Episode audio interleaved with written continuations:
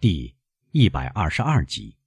那么，伯爵说：“我不揣冒昧，开诚布公的对您说，我的钱汇到坦格拉尔先生的银行里，而德维勒夫先生由于感谢我碰巧给他帮了一个忙，对我彬彬有礼。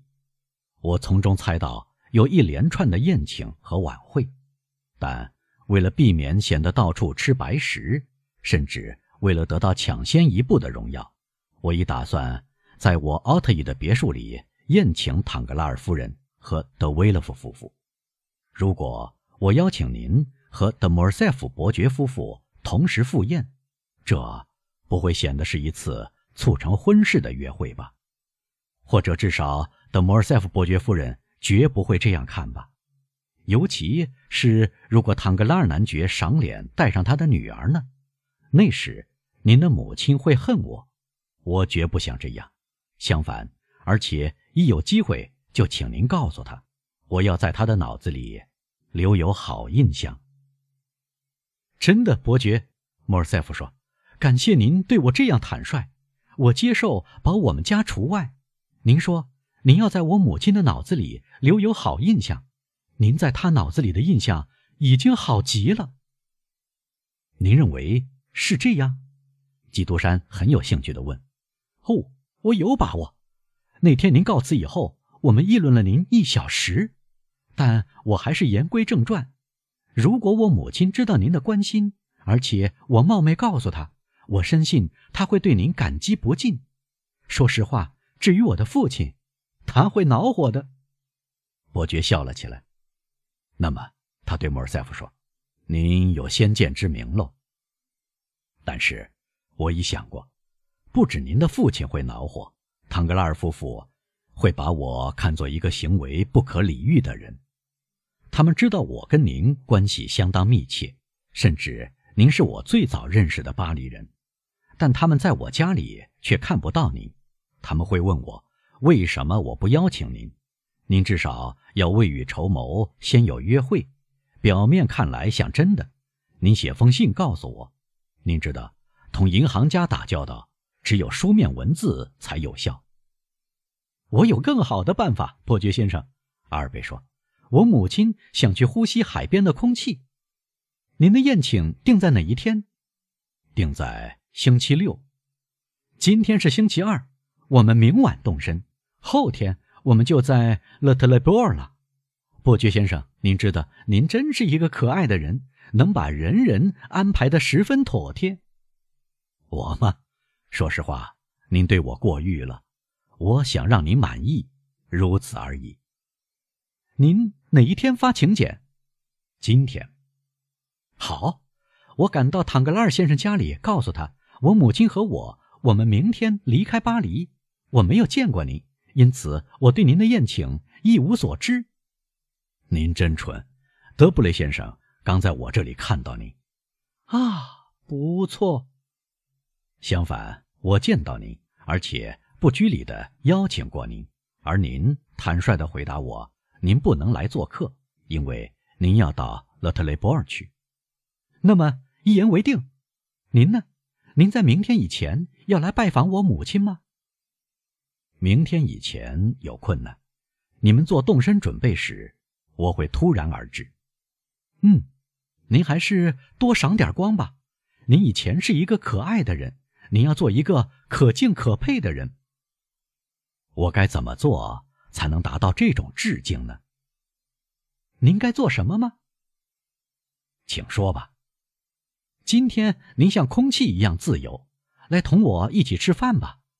只有您、我母亲和我，我们小范围聚会。您只见过我母亲一面，您可以就近观察她。这是一个非常了不起的女人。我只遗憾一件事儿。找不到一个比她小二十岁、同她一模一样的女子，我向您发誓，那么不久就会有一个德莫尔塞夫伯爵夫人和一个德莫尔塞夫子爵夫人。至于我的父亲，您会见不到他，他今晚有事儿，在长喜大臣家赴宴。来吧，我们谈谈旅行。您全世界都看遍了，您给我们讲讲您的奇遇，您给我们讲讲这个希腊美女的故事。那天晚上。他跟您一起上歌剧院，您说她是您的女奴，却待她如同公主。我们说意大利语和西班牙语。得了，接受吧，我母亲会感谢您的。万分感谢，伯爵说：“您的邀请太赏脸了，我非常遗憾不能接受。我不像您所想象的那么自由，相反，我有一个非常重要的约会。”哈，您要小心。刚才您还教我，说到宴请，怎样才能摆脱一件讨厌的事儿？我需要一个证明。幸亏我不是唐格拉尔先生那样的银行家，但我事先告诉您，我像他一样多疑。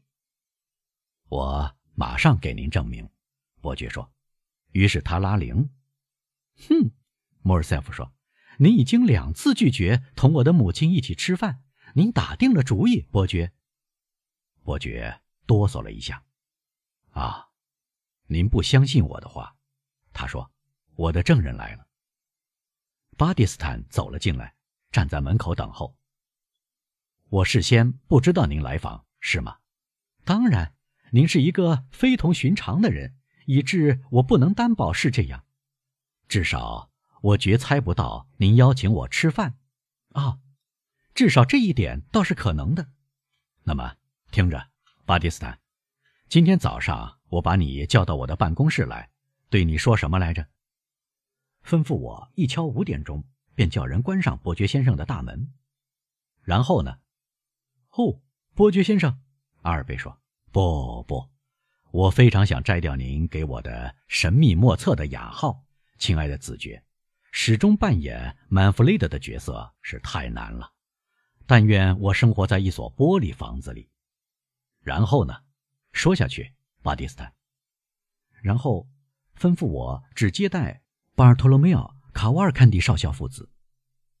您听到了吧？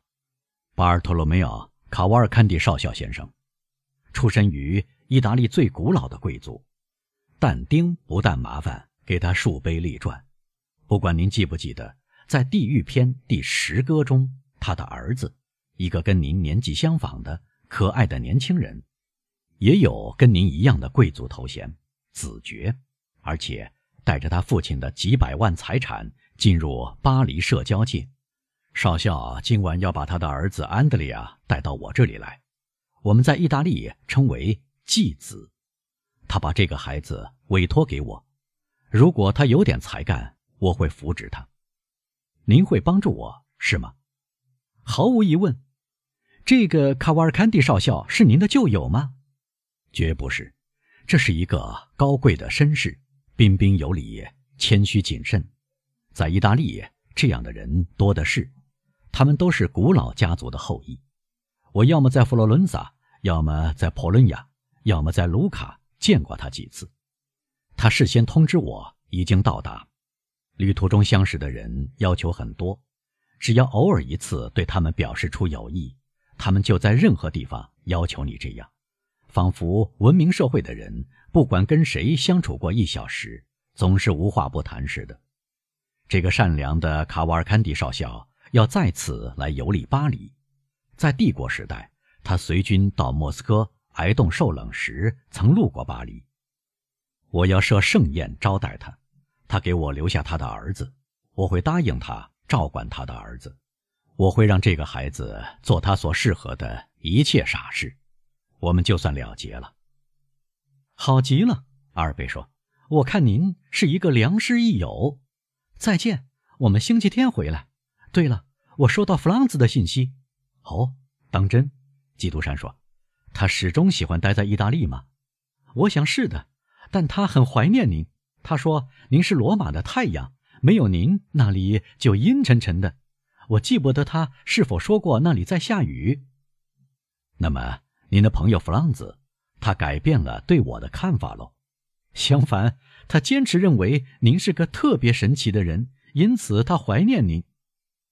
可爱的年轻人，基督山说：“那天晚上我第一次看见他在找晚饭吃，而且很乐意接受我的邀请，我就对他有强烈好感。我想他是德埃皮奈将军的儿子吧？正是，就是在一八一五年被人。”卑劣的暗杀的那个人吗？是被拿破仑党人暗杀的。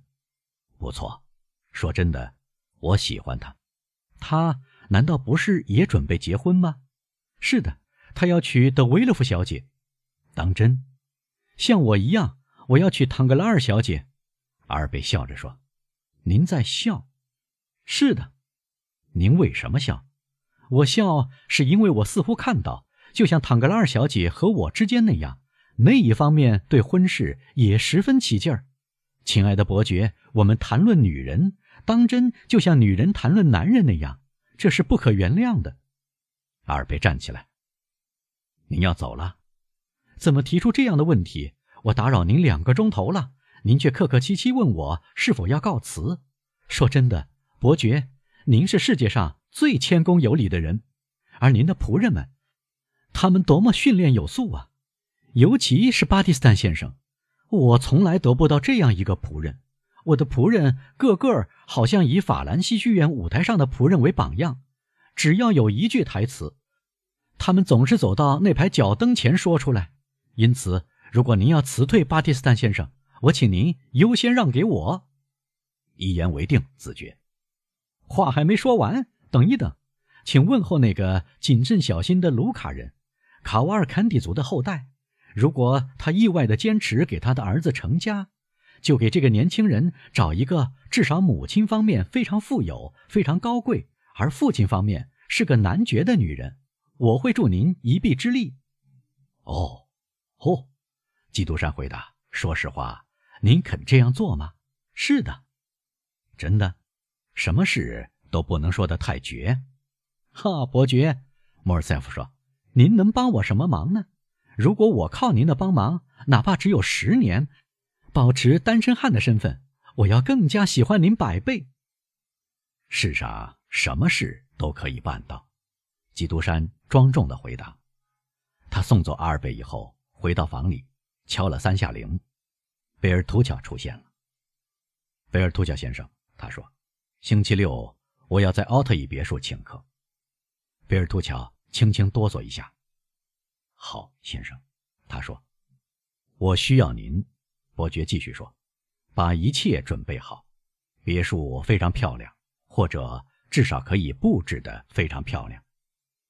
必须更换一切才能做到这样，伯爵先生，因为 B 一维曼都陈旧了。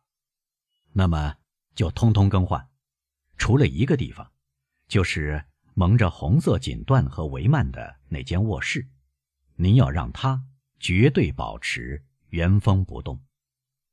贝尔图乔鞠了一躬。你也不要变动花园，但院子您可以随意安排。